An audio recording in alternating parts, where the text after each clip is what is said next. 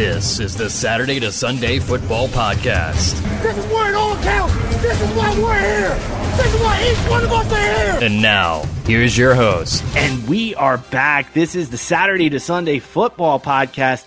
I am Matt Caraccio. And of course, the summer seminar series keeps rolling along.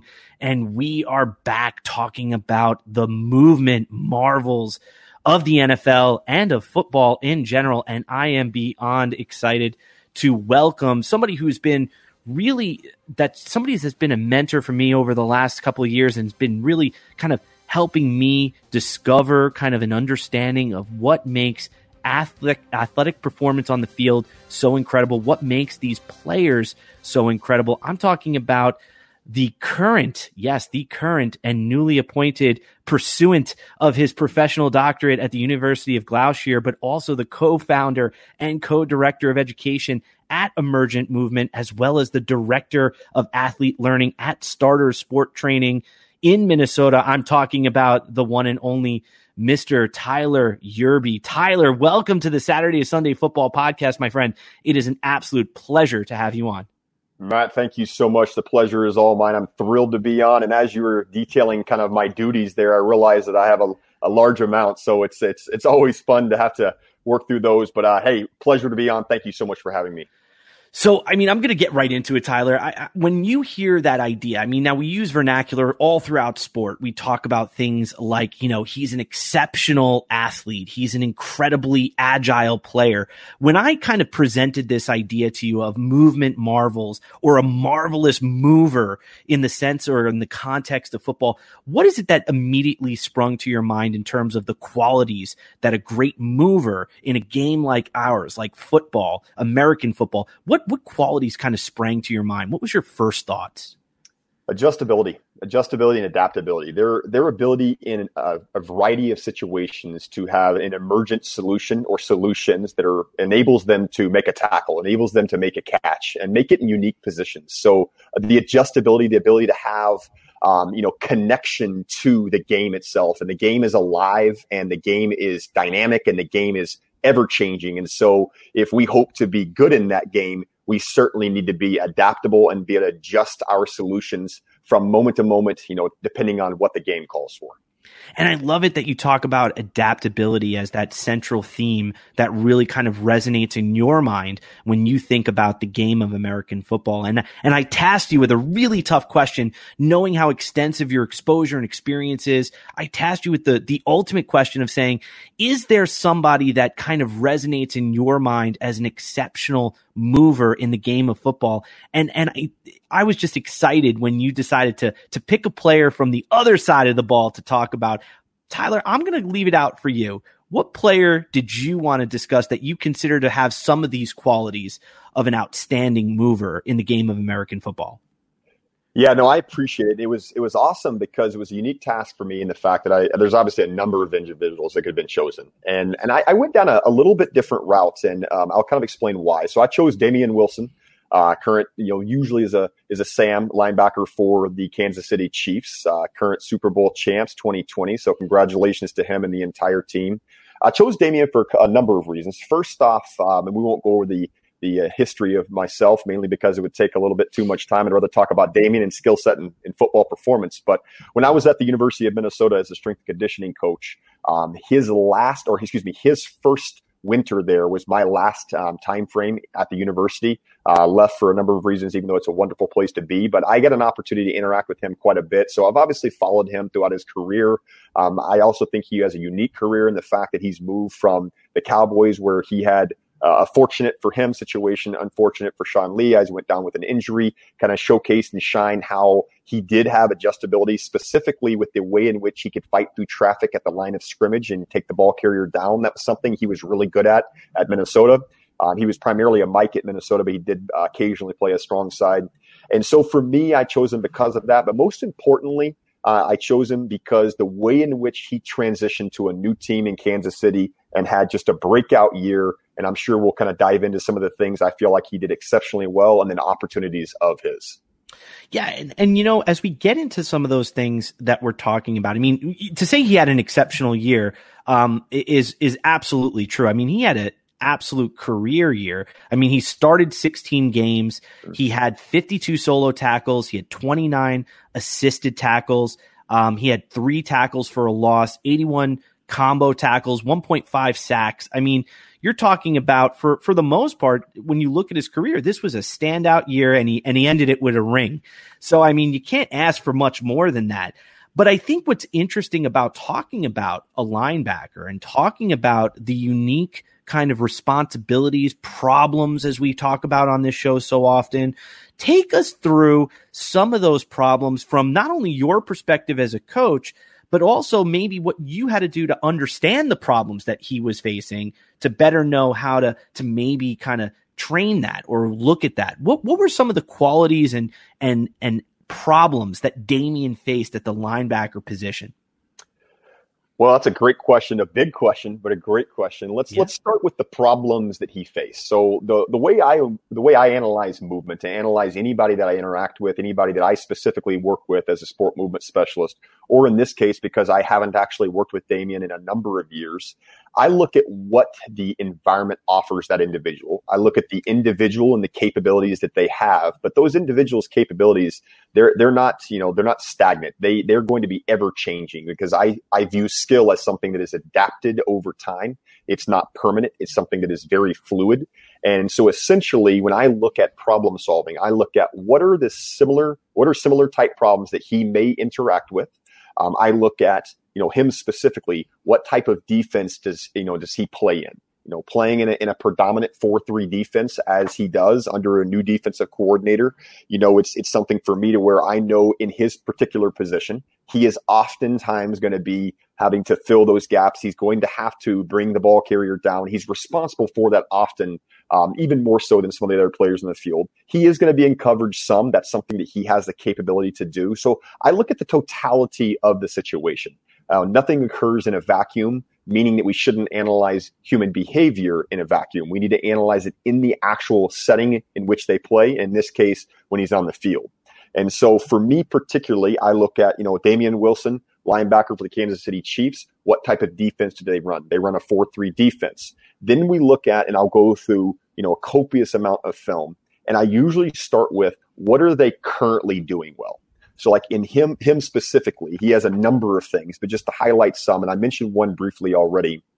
He does a really good job with his perceptual awareness, specifically his visual perception, working across defenders, working through traffic, and being able to take down the ball carrier in really tight spaces. Oftentimes, whenever his visual perception has been taken away because he has a body moving in front of him, the backer is behind that person, and he has to rely on other you know perceptual systems such as the sense of touch or the haptic system as he is essentially working across you know maybe an offensive lineman that's trying to take him down but yet he still has to be able to get that ball carrier to the ground. And so something that Damien does exceptionally well is he he is a physical guy and you you'll hear that you know his physicality is allowed for him to play the game well. He's six foot 240ish pounds uh, but he also has a sense to uh, play downhill. He doesn't do a lot of catching uh, movement is allowing us to pick up information on a regular basis, and he moves well. Not the point where he's moving so far to the side to where he's out of a play, but he continues to move because that allows him to pick up information. Um, he essentially is able to be at the line of scrimmage, get to the quarterback really well by working through body orientation. Like if he's in a pass rush situation, or if it's essentially if it's delayed situation, he works through linemen really well using their orientation of their body. So if they may be, you know, they're opening up, they're kicking back. I'm trying to work around them. He knows based off that sense of touch, based off his visual perception, that he potentially could work cross space and get back underneath uh, to reach the quarterback, and he does that exceptionally well. So it's been really unique. So I look at the strengths first. Um, after the strengths, I start to look at, and I don't really term them weaknesses. I term them as opportunities. What opportunities um, does he particularly have? I'll, I'll stop there before I dive into the opportunities in case you have any questions on the strengths and kind of what he looks, you know, what he's doing. I, I, think you I think you really raised a lot of interesting points there about Damien, and, and I'm wondering, you know, if you can kind of take us a little bit more inside because I noticed that you you you talk about you know movement with respect sometimes to either your own teammates' movement as well as with respect to your opponent, as well as with respect to down and distance and maybe even field position. I mean, Tyler, is it is it fair that the best movers, maybe where Damien is in terms of this particular defense. I have two questions for you. One, does the defense make the man or does the man make the defense? And number two is, is it reasonable? I mean, is that reasonable to under, is that reasonable to believe that all these different kind of informational streams are contributing and shaping to his movement? Is that a fair conclusion? How would you address those two questions out of, out of curiosity? The first one's a unique one. I have actually never been asked that question, but I, I would say that I think the not man but men make the defense, and I think the men make the defense, but they're they're shaped or they're constrained by the type of defense that is run. Uh, but I think that the men make it, and the reason why I answer it in that way, and you you were kind of hinting towards other defenders on the field. This obviously isn't a, a, a, individual sport. This is a team sport where there's you know a number of bodies on the field at any given moment in time, and they all play off of one another.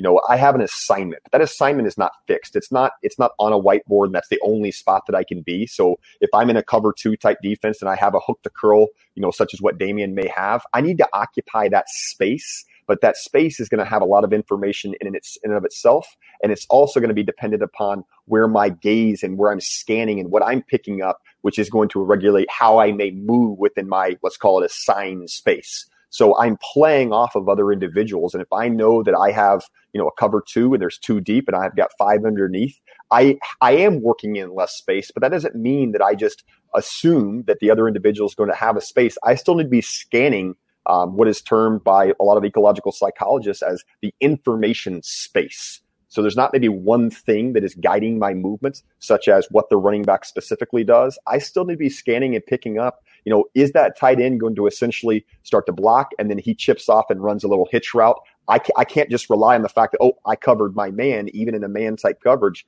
I need to be scanning that entire information space. So um, for me, the men make the defense because they're sharing responsibilities and they are then accepting or rejecting invitations, such as invitations to fill a, a gap, invitations such as bouncing the coverage a little bit deeper, or I need to now take on that blocker so I can shed that blocker and take down that ball carrier. So that'd be the first question. If you don't mind repeating the second one, I'd appreciate it. Yeah, no. And I think with the second question, you know, I, am talking about, um, and and actually, to, to be very honest with you, I actually forgot my last question, but I, I, I think what what I'm trying to get at, and I think you've kind of answered this, is that I'm trying to wonder is is that when he's when he's using on the field, when he's a linebacker and he's using other informational streams around him, is that something that we can consider?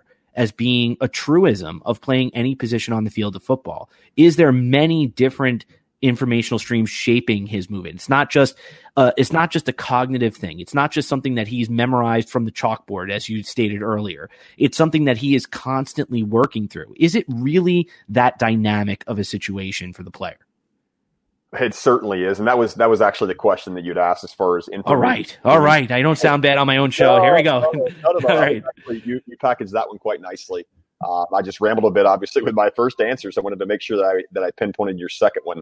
Um, it certainly is the information streams, uh, and I like kind of that's an interesting term. The information streams are certainly going to be what's guiding uh, the way in which that individual is connecting. So uh, the, the, term that I that I look at is constraints. I mean, constraints. It's pretty pretty straightforward what that means. It's going to either um, shape or take away options uh, from occurring from that particular individual and other individuals on the field as well. And those could be individual constraints. Those could be something such as height, weight, physical capabilities. You know, you hear the term explosiveness or power. You know, he's a powerful player. Like all of that stuff does matter. But the unfortunate thing is, is oftentimes we look at it as, you know, that is only thing that matters is that individual's capabilities. And, uh, you know, in the, in the ecological psychology literature, um, the way that I analyze behavior and I go back to the problem solving and, and working at what's around that individual. Um, individuals perceive invitations, such as like I was talking about before, filling gaps or taking down ball carriers or capability to get there based on their own action capabilities. So in the situation of informational streams, in any situation where I've got uh, I've got you know omnipresent amounts of information, you know, it's out there everywhere. And so, as an individual that is already adaptable or dexterous, it's because they can pick up information that is more specific for them at that moment in time. And they can reject information that may not be something that is going to guide a successful movement solution. such as even though I know in a, in a 4 3 defense, it matters what the safety behind me is doing. You know, I'm not necessarily worrying about picking up him specifically. I'm looking at the offensive player, the space around the offensive player, the tempo in which they're moving. I know the down and the distance. So even prior to the snap, uh, prior to the snap, that information, those are kind of contextual priors. It's context specific information that is likely going to shape the way in which the offense chooses to call a play from the offensive coordinator to the individuals on the field. So being aware of that, where the ball is on the field, boundaries, markings, all of those are task, you know, constraints that are there. The equipment that's there, that's all task type constraint. And then the environmental situations. You know, is it pouring down rain and I'm playing on a grass field? Okay. Or even a, even a turf field. That's going to change the way in which I can, you know, um, move my body through space, how quickly I can put the foot in the ground and redirect and the haptic information, such as that, that sense of touch I was talking about earlier in Damien's situation and working through what he does really well. Um, and he did it both outside inside and in a variety of different weather conditions where he is using that sense of touch of those offensive linemen as they're sweating, as it's pouring down rain to be able to shed them and make that tackle. So all of that is going to influence the way in which a, an individual plays and the way they pick up those invitations is based on their own action capabilities. So I think that you know, really brings into light as practitioners or as evaluators, we need to look at what are their capabilities, but what is around them? What is going to be potentially guiding their movement? And when we interact with with anything in the world, there's a, there's an energy exchange. There's a mutual relationship. It's a reciprocal relationship. So that calls you know into question as coaches if we're assigning actions to individuals, telling them exactly how to behave in every situation. I think we really need to take a you know take a you know, step back for a second and think, okay, I, I may can suggest to them this is a good spot for you to potentially be or to occupy. Like there is some explicit guidance that can be there as a sport coach, you know, specifically if you're running a particular defense. But if we're telling them how they need to tackle, how they need to behave, I would rather see slices of the game be designed that allow for that individual to connect to that information in order to find their own functional solution. That way we truly have emergent decision making, which is decision making that occurs at that moment in time based off the information that is available, which is continually shaping our movement. I mean, there's so much there to unpack because I mean, you, you took it from the the player to the informational streams to the coaching landscape. And and I want to maybe kind of back up and say that I, one thing that stood out to me immediately was talking about that, you know, that haptic sense. And I think that that's something that's so interesting. Sometimes when you are playing linebacker, the idea that you are coming into contact with a, an opponent or a blocker is sometimes not disadvantage. It might be advantageous for you to better shape the movement for yourself because that information that is coming into you, where the force, what's the trajectory of the force, where is the force acting on your own body might shape what you choose to do next. And without having it, you, you may be at a loss of how to correctly leverage whatever gap it is that you're responsible for. So it's interesting to hear the haptic sense being brought into the discussion because we seem to reduce everything down to vision. So before we transition transition into some of his weaknesses and then kind of culminate with some maybe practical ways to take this home, both as an evaluator and as a coach, I would ask you to talk at least before we transition into some of those things that you thought may be challenges, things that are opportunities to develop. Are we overvaluing vision? When we discuss players in football? Are we are we overvaluing it or asymmetrically pointing to it as the be all and end all of that which guides us? What, what are your thoughts on that? Because that's something that, as as a scout, as somebody who's evaluating film, we, we there are so many uh, uh you know times where it's alluded to vision and vision and seeing and and, and I'm not going to say anticipation because we could that's a totally different conversation, but but we're always talking about the visual system being the biggest and most important thing. And if they didn't do it, it's because they didn't see it and they didn't understand it. So their vision is poor. So I'm wondering where does, what do you think about vision in the context of our game and what you might want to kind of throw out there in terms of your understanding or what you may caution us to maybe be aware of as we're using such terms? Great question. I, I, think before I answer that, I'll really briefly say I think anticipation is something we should definitely dive in and maybe on another call, you know, at another time. But I will say I think that lives in the sensitivity or the attunement of the individual. So I certainly think that comes into play, but just differently than how normal individuals would maybe evaluate anticipation, such as it's a pre pre-programmed action. And I don't think that's the case. I think it's all in real time. It's shaped by the confluence of the constraints, the boundaries, the individual capabilities that are in that setting. But when we talk about perception, I think that the visual perception is arguably the strongest perceptual system, and it's something that allows for us to do some incredibly dexterous things in sport. Uh, with that being said, and I'll actually pull from literature, uh, it's, it's a paper titled The Resonance System. And what it what they say in that paper, and it's it's it's just beautiful in the fact that perception is a dynamic process involving the whole body of the athlete. So notice the whole body piece. And, and, and the reason why this is important for practitioners, evaluators, coaches is if we are relying on visual perception on a regular basis, that's to say that we are potentially even stripping creativity from the haptic systems and then how valuable all the other systems, the auditory information, you know, all the sounds that occur within sport, the communication between teammates that happens, all of that is shaping the way we move too. So with this, and I'll, I'll kind of you know segue this into uh, one of the opportunities for Damien. Um, he is is certainly getting better at this, and I think he did a pretty good job of highlighting uh, his adjustability as a player and how he is continuing to adapt his skill.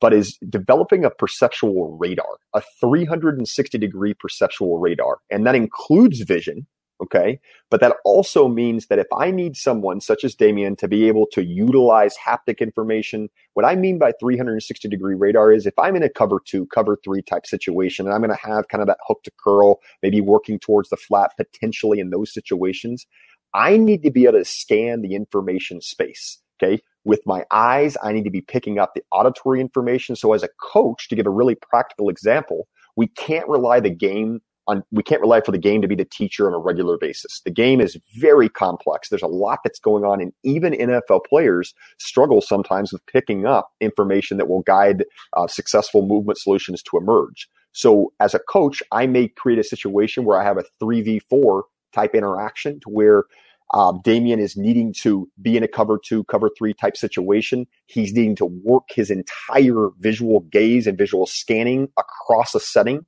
and be able to pick up the fact that the back does not have the ball and also they're throwing a bubble route because there's a receiver and there's a defensive back in the setting. And so I need to come downhill quickly, potentially working across um, or an offensive lineman that is trying to reach me in that setting to prevent me to destabilize my ability to be able to make that tackle. So I might have an offensive lineman. I might have a tight end. I might have just a D end, a running back, a quarterback, a receiver, you know, and a, and a cornerback and myself. So eight athletes, myself being Damien, as a linebacker in that setting. So I've created a little slice of the game and I change the way in which the constraints are at play. So it's not going to be the same play every time. This rote repetition where I'm expecting what's coming or essentially anticipating what's coming. Rather, I have to be sensitive to the fact that he may give the ball to that back.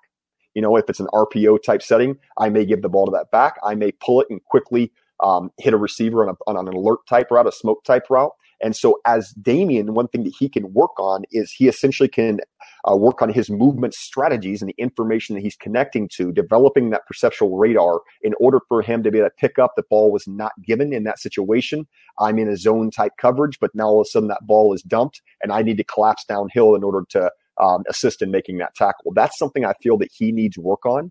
Um, there were a number of times throughout the evaluation of the film that I was, uh, you know, you know, taking in on him as we were preparing for this this call here, and just over time, even before I was preparing for the call, I just watched a lot of his film.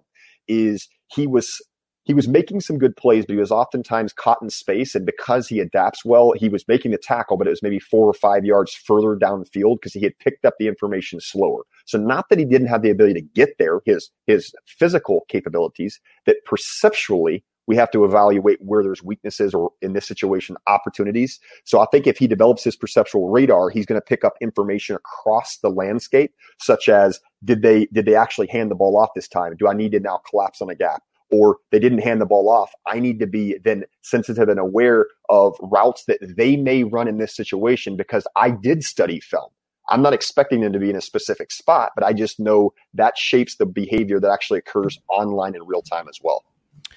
So, I mean, and, and there's so much there again. I mean, it's just such a rich and dense topic. I mean, it makes me want to talk about some of the terms that we use to kind of couch some of the depth that you brought to the discussion. And I wonder where maybe our own, let's say, kind of blase type of laissez faire approach with these, these terms may lead us astray at times. We've already talked about vision um, a little bit. Um, I want to know what about the terms when you talk about connecting to the information, being able for that player like Damien to be able to understand what's happening in front of him? We, t- we tend to couch that as football IQ.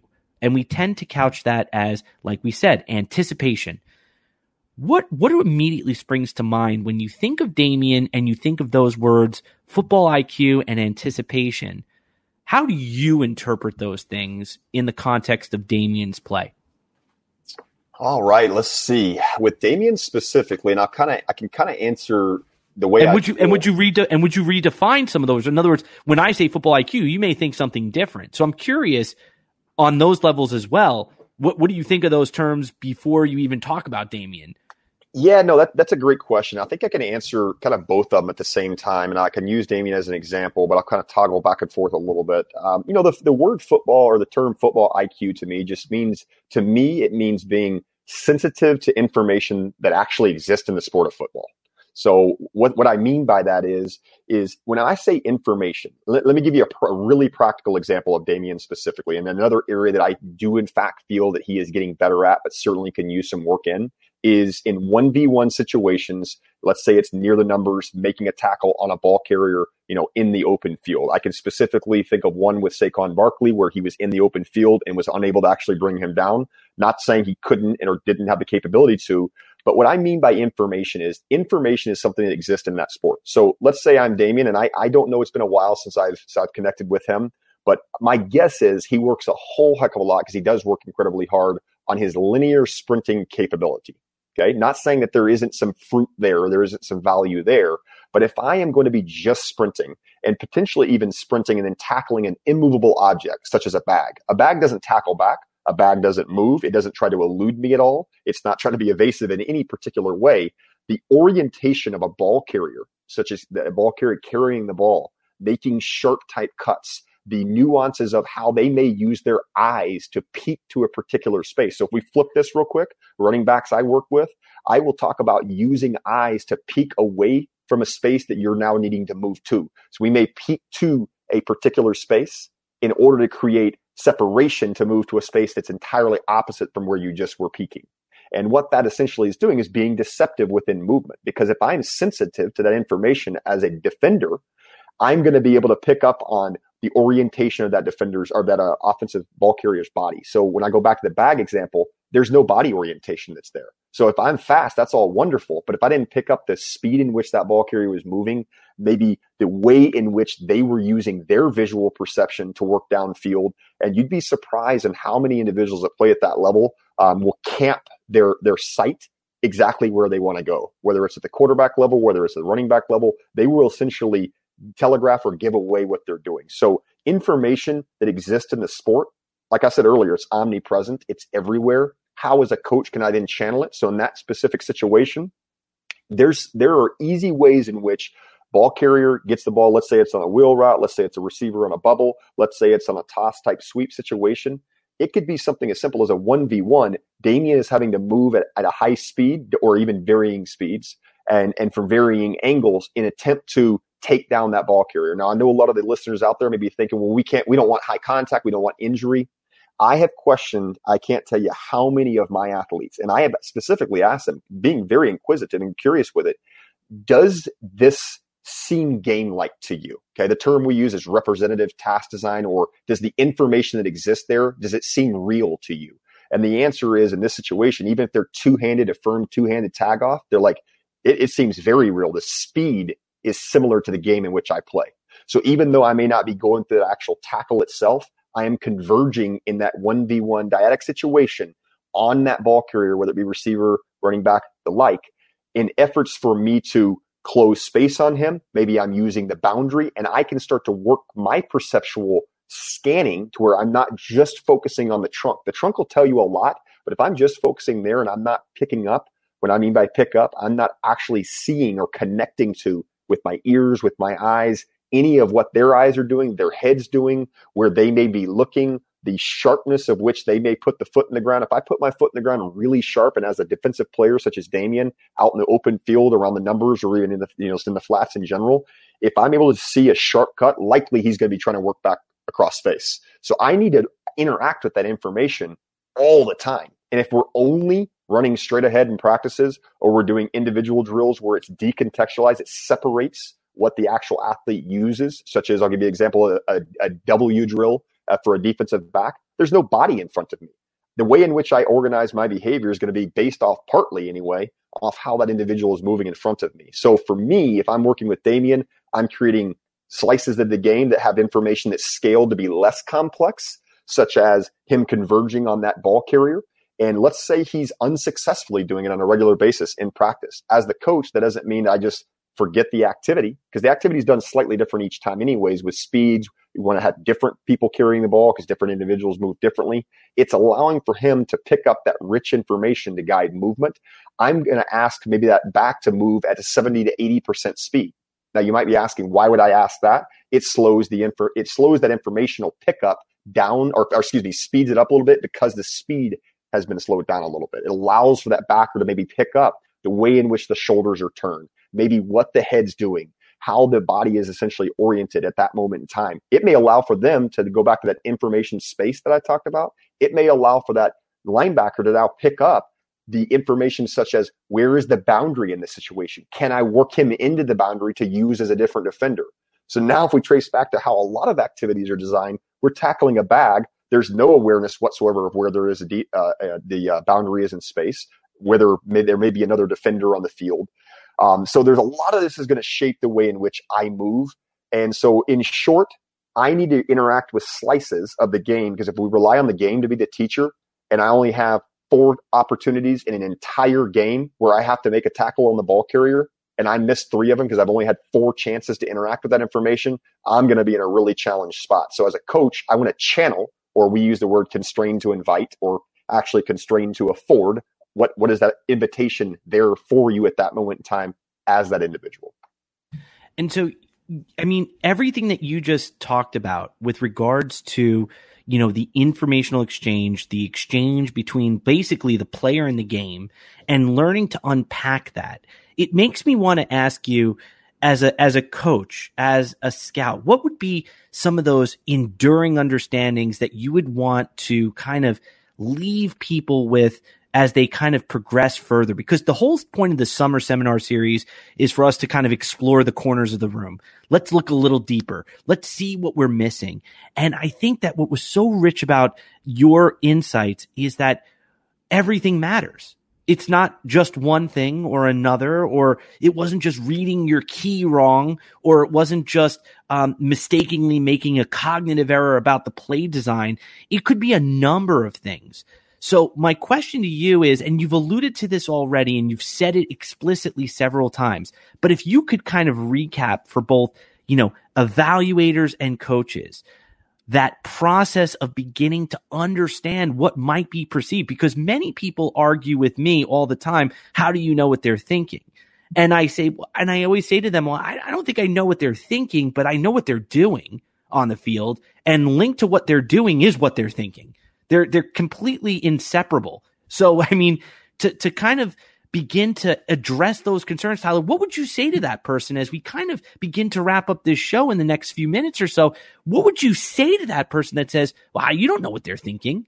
I mean, so how can you begin to to take this standpoint because you have no idea what they're perceiving or doing in terms of you know the information on the field? This all sounds perfect, but we don't know what they're seeing, right? What would you say to that person? Uh, well, there's a there's a number of things. I think first off, and I'm not saying every athlete at the NFL level uh, does this specifically, but I, I can be pretty confident in saying that they they study, uh, meaning that they they are they're aware of where they're being told they should be or where they you know they need to be in a particular situation. So if that's the case, well then why are there so many missed tackles? Why are there so many interceptions? Why are there so, why do these let's call it mistakes happen in the game if we're working at the highest level of individual? And that's because the information is dynamic. The game is complex. It's like I said earlier, it's not drawn up on a whiteboard. So the first thing I would say to, to anybody that's listening here is we need to understand that nothing occurs in a vacuum. Everything that is essentially um, playing on that situation, such as the number of bodies in that particular space, such as the tempo of a particular offense, okay, all of that is going to shape how that individual moves, the environment, the weather in the in that situation. So I think that's number one is look at the entire picture. Don't just take that and look at just the particular individual and say, oh, he moved wrong. His angle wasn't good there. Well, why, maybe ask yourself, why did he take that particular angle? Whether he made the tackle, whether he didn't make the tackle. If he didn't make the tackle, we don't want to just look at a single situation. Like, for example, when I watched Damien specifically, I looked at when I made the mention of he needs work in those cover two, cover three situations where he's having to take down a ball carrier out in open field in 1v1. It wasn't just me seeing it one time and going, up, oh, he didn't do that right. It was because I saw it happen several times to where what is what is he missing there? I think some of what he is missing there, I think he's missing and not being able to pick up the information because the speed is greater and he is now having to adapt his solution while he is moving at great speed. Because what he does exceptionally well is he adapts his solutions whenever he is not moving as rapidly and he has more haptic information that is available. So the totality of that perceptual system is what he is really good at. He needs work on that actual speed component of it being able to take down the ball carrier.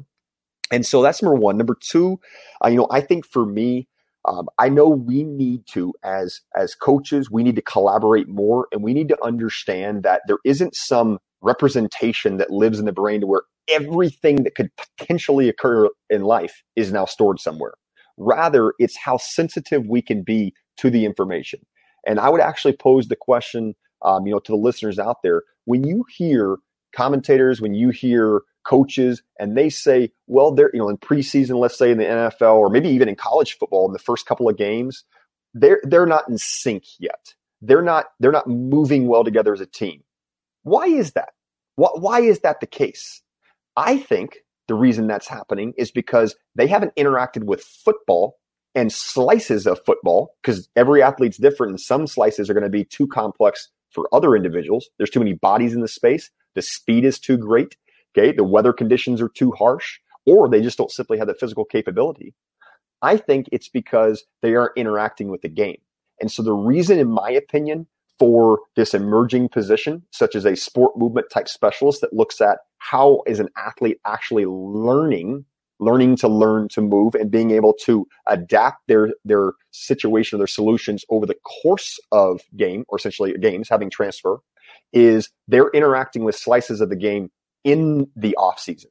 They're interacting in those slices of the game during individual periods. I was on a call just before this, and we were talking about how would I, as a coach, okay, for any you know particular uh, position, let's say it's for a linebacker coach here, how would I operate if I had 20 minutes? I have four periods. What am I going to do in that time? I can guarantee I'm going to have another body in front of me, because we then need to ask ourselves, what is skill? Skill something that is that is adapted over time. Skill something is fluid, is dynamic. The information is important. So if I don't have a body in front of me and I'm teaching a first step, well, that, that step might be longer, might be shorter, might open up more rapidly based off of how quickly the ball carrier is moving, how tight the uh, the gaps are as far as the uh, offensive line. All of that's going to change. So technique is linked to information. Information is available in football. We need to create slices of the information in order for the athlete to then become attuned or sensitive to the information in order for them to make more tackles, pick off balls more so. Um, and then the last thing I'll leave you with is, and I won't say names here, but working with two athletes uh, right now, both of which are pretty high level individuals. One of which is a great, great guy, and he's a phenomenal player. He hasn't been with me as of late. He's been at a different facility, and I don't have it all figured out by any means. And then the other individual is actually a buddy of mine. And uh, what that athlete said to his coach was, I knew where he was going each time. And the reason why was because he was camping his eyes on that receiver. So for me as a coach, how can I then potentially influence that situation when we're talking about an NFL caliber athlete here? I don't need to tell him, don't do that. Of course, he's not trying to do that. I can educate his intention, meaning how he aims to interact with the problem, making note of you potentially could pick up the information such as the speed. You know what route, let's say it's a, he's running a 12 yard dig. He's running a 12 yard dig route. Maybe I have another type crossing route. I, I have a glance at him, but then I move my eyes scanning to see where the defensive players are. And I realize I'm, I'm now moving past the linebacker position. Please forgive me.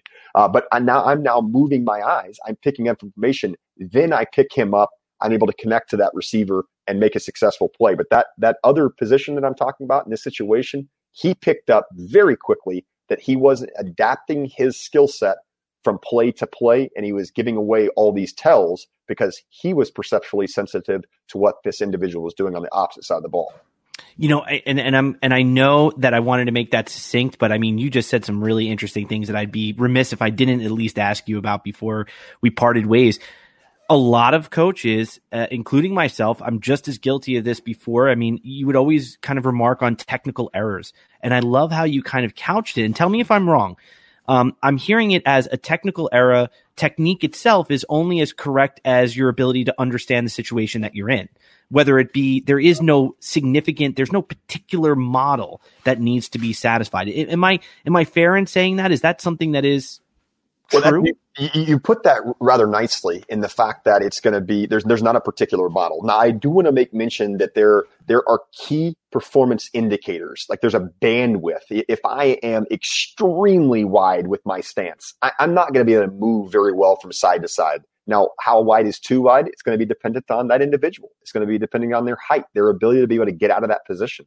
So that's why, as coaches, we have to look at what do these athletes have as far as capabilities? But then also, it's not just the physical motor capabilities, it's perceptually, you know, because you may have athletes that are not nearly as fast in this 40 yard dash that they still, for some reason, continue to run, but then they are getting to the ball carrier really quickly. Well, why are they getting there? They're picking up the information beforehand.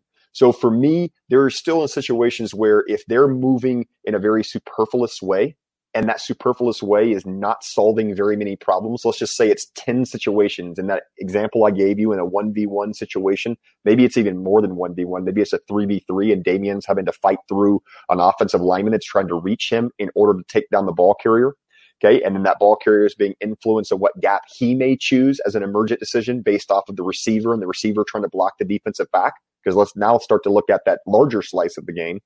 Then I need to be able to interact with that slice and if I, as a coach, am starting to see six times, seven times, you know, where they're not making that tackle, that's whenever I may need to step in and say, hey, in this situation, maybe attempt moving a little bit faster as you're, you know, looking to take down that ball carrier. Or let's get your eyes up, stay alive and connected to it. Let's see what the upper extremity is doing, you know, rather than it being just focusing and camping that gaze in one particular area.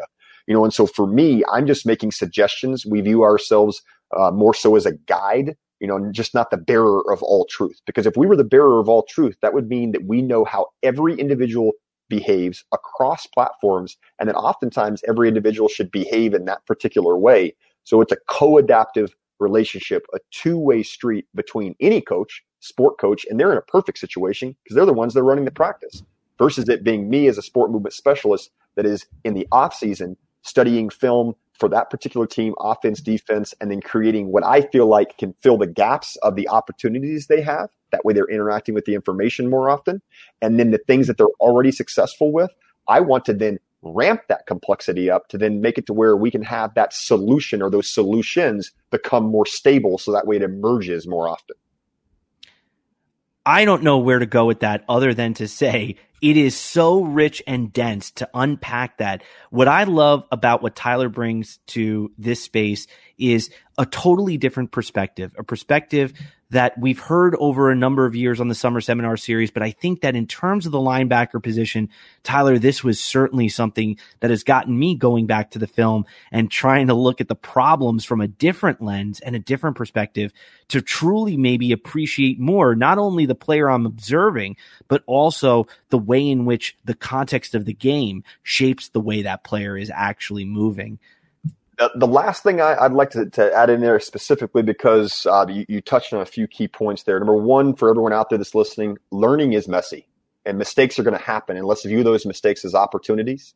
Number two, let's view the entire situation and that view that situation as a problem or an activity that the athlete is attempting to solve and solve that problem that problem repetitively okay not rote repetition where it's dynamic it's fluid they're solving slightly different problems each time and then number three let's think about as as the sport coaches out there or you know whoever that is working with these athletes how could i potentially change maybe one thing if i change if i were to change one thing to where maybe it's more contextual towards the sport of football. That way, the behaviors that then emerge from that athlete or those athletes are more game like. What's one thing that I could take away from this particular call and change? And, you know, and, and I, I would be really curious to see what uh, what their findings are.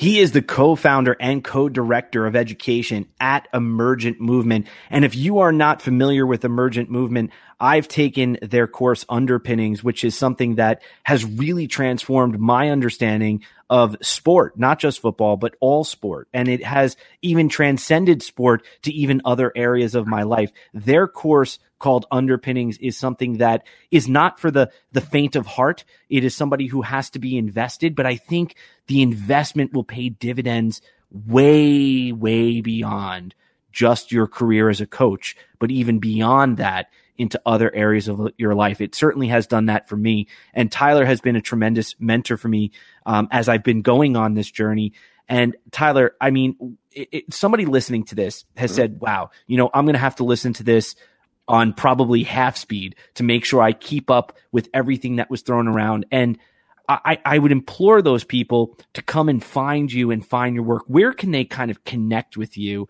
How can they connect with you? And what would you what would you kind of tell them as they kind of move off into the sunset? What can they do to maybe begin to unpack some of these ideas for their own? Well, well, first off, I mean, I, will say it again, but thank you so much for having me on. And, and I will say that one of the things that's very enlightening about um, a different approach to learning, such as an ecological dynamics approach, which is, you know, kind of the, the vehicle that we currently, it could potentially change because we're ever adapting creatures as well. Um, it, it's something that we don't have all the answers. However, we truly want to investigate the major problem. And, you know, through at Emergence, Emergence, the company name, our, our uh, website is Emergent, E M E R G E N T movement, but spelled MVMT dot MVMT.com. Emergentmovement.com is our website. Uh, we have a blog series on there where we really start to unpack some of these ideas, and not just from the sport of football, for, but from you know sports across the spectrum. And then on uh, Twitter and on Instagram, we're on Facebook as well, but a lot, uh, you know, a lot more, you know, interactive on Twitter and Instagram is Emergent Movement or at Emergent Movement. My personal is at Tyler Yearby, last name Y E A R B Y. I'm happy to engage. I think the biggest thing is uh, you mentioned underpinnings. Yes, it's certainly where it's it's packed. It's not something that needs to be understood in a week. It's something to where I go back and view it, and I still start to you know I take notes on it, start to think about you know what what could I do with this information. Secondarily, we have movement meetup calls, which are essentially a think tank um, available with every single purchase. This isn't what this call is about, but you brought it up, so I thought I'd mention it. Well, absolutely, it's a huge it's a huge thing to know about. Yeah, and, and, and what it's about is essentially these movement meetup calls. What they're for, they're they're for the the you know entire community to come together to ask questions to be able to be okay going I, I don't know what to do in this situation what's one takeaway i could you know i could have from this situation and so how could i then apply that it's an opportunity a platform for individuals across the world, because we're in nearly 20 countries right now, how can maybe I take something from equestrian or ice climbing or soccer, you know, and, and, and work with that in American football? And I think that the individuals that are listening would be surprised at how much they can take away. We have a handful of other courses. We have a bite-sized uh, course called uh, Ecological Dynamics for Dummies. And what this is essentially just gives you an idea of how you can start looking at human behavior in a different light and looking at the entire situation versus looking at just the individual. And Matt, thank you so much for having me on. It's been a true pleasure. I, I can't, again, I cannot speak highly enough for everything that they are doing at Emergence. Um, I am intimately familiar with all their work. I've put my time, my resources, my own money on the table to take their classes because I believe very much in the framework. And I think that's very important, as Tyler pointed out. It's a framework. It's not a set of laws. It's it's a it's a way of thinking or viewing the world around you. And I and I think that they're what makes them so wonderful is that those movement meetup calls are exactly what he described. They're think tanks. People have to be courageous enough to be able to make mistakes in that and those calls I sometimes I leave those calls with absolutely new new and different ideas and perspectives on old ideas that I thought I had an idea about, but now all of a sudden I'm thinking differently. And I really cannot advocate more uh, for their work and what they're putting out. Tyler, again, thank you so much. And to everybody out there um, who are going through these times, these challenging times, our thoughts and our, our well wishes are with you and your family. And for everybody here at Saturday to Sunday Football.com, we want to wish you thanks and also also thank you for your time and spending that time with us. For so for everybody here on behalf of myself and Tyler please join us next time as we take you from Saturday to Sunday